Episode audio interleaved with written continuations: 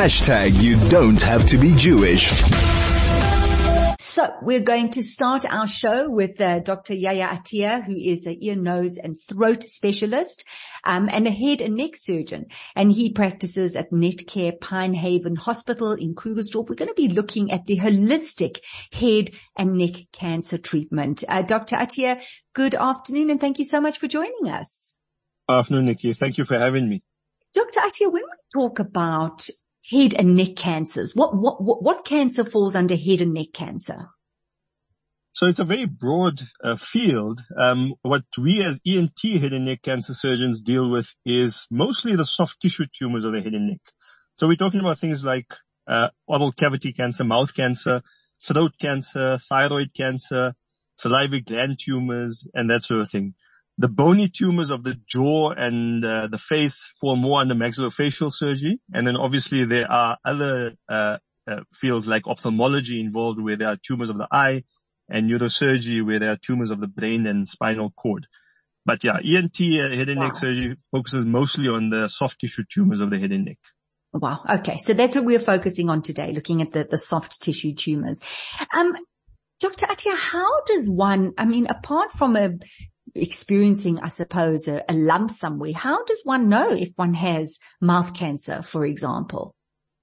So I think the most important thing is not to ignore any symptoms you may have. So we all get ulcers, for example, or sores in the mouth from time to time. But if those things don't get better within one to two weeks, then you should have it looked at. Often what happens is that the patient has, let's say they have a sore throat or something like that, and they ignore it thinking it's going to go away, going to go away. And eventually they present to the doctor and they've got a cancer of the tonsil, for example. Or they've been to a GP and the GP has been treating it for tonsillitis, not realizing that, you know what, this tonsillitis is going on for a little bit longer than you expect. And, uh, uh and, and then the patient then uh, gets a cancer and it's just not picked up within uh, uh an adequate amount of time. Mm. So the most important thing I think is to not ignore any symptoms. But then also uh, things like family history do play a role, and then other major risk factors for head and neck cancer. The two biggest ones are tobacco use and alcohol intake. So the two of those by themselves are massively increase your risk for any cancer.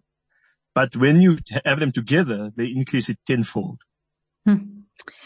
Just going back to the family risk, doctor, um, are you, are you, if, so are you looking at, um, family members who have had cancer or are you looking very specifically at, um, head and neck cancer that you have to look out for?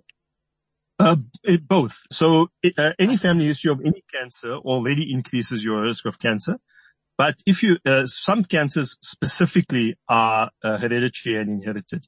So a thyroid cancer, for example, if you have an immediate family member with, who had thyroid cancer, your risk of thyroid cancer is actually much higher than the general population. I see. So both of those do, do play a role.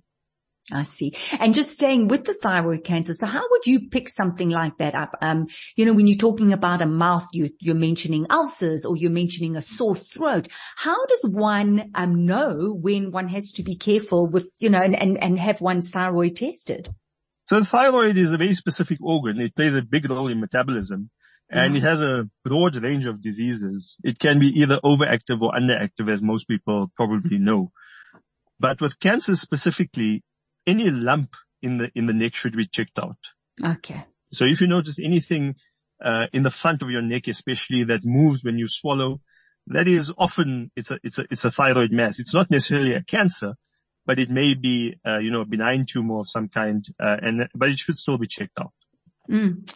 So, so let's have a look at um, specifically at the head and neck cancer, doctor. I know that um, you know more people are being diagnosed, more people are aware. I mean, you you're just talking about early detection, the importance of early early detection, but then also we hear about treatment options are becoming um, a lot more specific um, um, and a lot more successful, and they and and so people often talk about this holistic approach and the importance of the holistic approach. Perhaps you can just expand on that, please.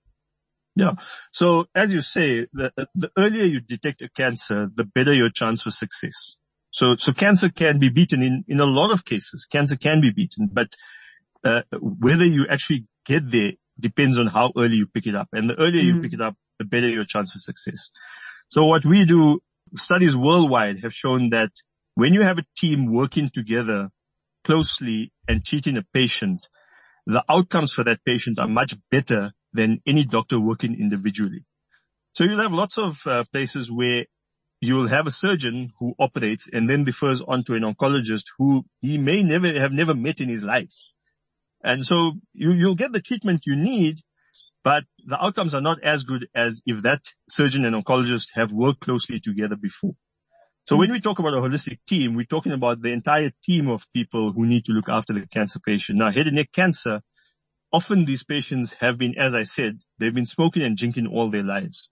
So they have lots of different comorbidities together with that. So they have, for example, uh, pulmonary disease, lung disease, uh, COPD. Um, they have hypertension. They may have had a heart attack or stroke in the past. They may be obese. So they have lots of different problems that can compound the issue that they have. And so you have a team of doctors consisting of a surgeon, an oncologist, a radiologist, a physician if necessary, an anesthetist who's experienced in head and neck cancer anesthetics, and then all the ancillary staff, the speech therapists who are extremely important for the rehabilitation of these patients, uh, audiologists if necessary for hearing rehabilitation and so on, physiotherapists, uh, another extremely important discipline, and then of course the nursing staff who guide the patient through this whole process. Uh, you know, so there, there, there's actually a massive amount of work that goes on behind the scene and uh, the, the, patient only ever sees the surgeon's face, but there's mm-hmm. lots of different important people behind the scenes who play a very important role. And the better those people work together, the better it is for the patient. Hmm. Thank you, doctor. We're going to take a quick break and then I just want to speak more, if you don't mind, about this multidisciplinary team. I mean, it sounds fantastic. How does one put a, a team like this together? Um, for example, you at Netcare Pinehaven Hospital in Krugersdorp, do you already have these teams that you work with? And what would people, I mean, what's the first step that people would take if they are diagnosed and, and how, you know, how does it unfold, um, with, with a multidisciplinary team? So we'll, we'll look at all of that after the break. Thanks, Doctor. Chai FM, your station of choice since 2008. Welcome back to the DL Link Show. I have Dr. Yahya Atiya, ear, nose and throat specialist and head and neck surgeon. He practices at Netcare Pinehaven Hospital in Krugersdorp. We are focusing the this torch on um, head and neck cancer and uh, Dr. Atiya is speaking very specifically about having this multidisciplinary team, this holistic approach, um, which we're hearing more and more of, um, and the success when you have a patient who is going through this cancer journey and this person is working not just with one doctor at a time, but really this whole team that comes together. So, so doctor, just before the break, I said, you know, if we could just expand a little bit more. I mean, it sounds amazing to have all of these, all of these different doctors coming together. How does one go about doing it? So in other words, um, if you go to one particular hospital, are you de- dealing with one particular team? Like you, you're a team that you, you always work together or can you take a doctor from one hospital and a doctor from another hospital? How does it work? So usually, um, the, the teams are hospital based, but sometimes you need to bring in people from outside. So for example, at our team at Pinehaven, I've worked closely with the doctors that I work with now. I've worked with them in the past in the state sector and so on. And so I knew them for years before this and I knew what their capabilities were and so on. And obviously you establish a rapport with, the, with, with those doctors and, you know, um, and establish a team in that way. But for example, we don't have a permanent maxillofacial surgeon at Pinehaven. And so that person I, I actually brought in from outside. So it's a colleague of mine, again, someone who I've worked with and whose work I know and we brought him into the team. So each, each hospital has got their own team. Uh, and yeah, they, they, they establish it, uh, I think based on how the, each doctor works together with the others. Mm, mm. Uh, and I, I, can see the benefit of that, as you say, knowing one another. Um, so you would work so well together. I am going to play devil's advocate though. I suppose there are times when getting a new perspective, perhaps someone who you don't know as well coming on board and maybe you know, I don't know, adding something else. Is there any value in that? Yeah, there's, you know, you must always remember that, uh, doctors don't know everything. Yeah. Even though yeah.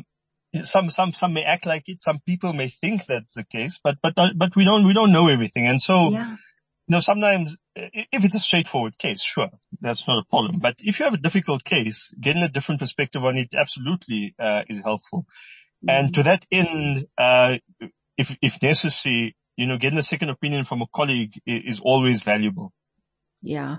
So, so how would it work, um, doctor, if someone is diagnosed, um, and this person wants to work with a, a multidisciplinary team? Do you meet once a week? Do you sit down with the patient and introduce this patient to the whole team? How does it work at, at Pinehaven Hospital? Yeah, that's, that's exactly how it works. So once a patient presents to any one of the team members, so patients could present, for example, to the ENT surgeon, yeah. Or they could even, uh, you know, they could be referred to a plastic surgeon, for example. Or they could, or the physician may be seeing them for something completely unrelated. Maybe he's seeing them for their high blood pressure and he notices this lump and he says, okay, well, I think we need to work this up. So he refers them on to the ENT surgeon and so on. But once the diagnosis is established, the team then meets to discuss how best to treat this patient.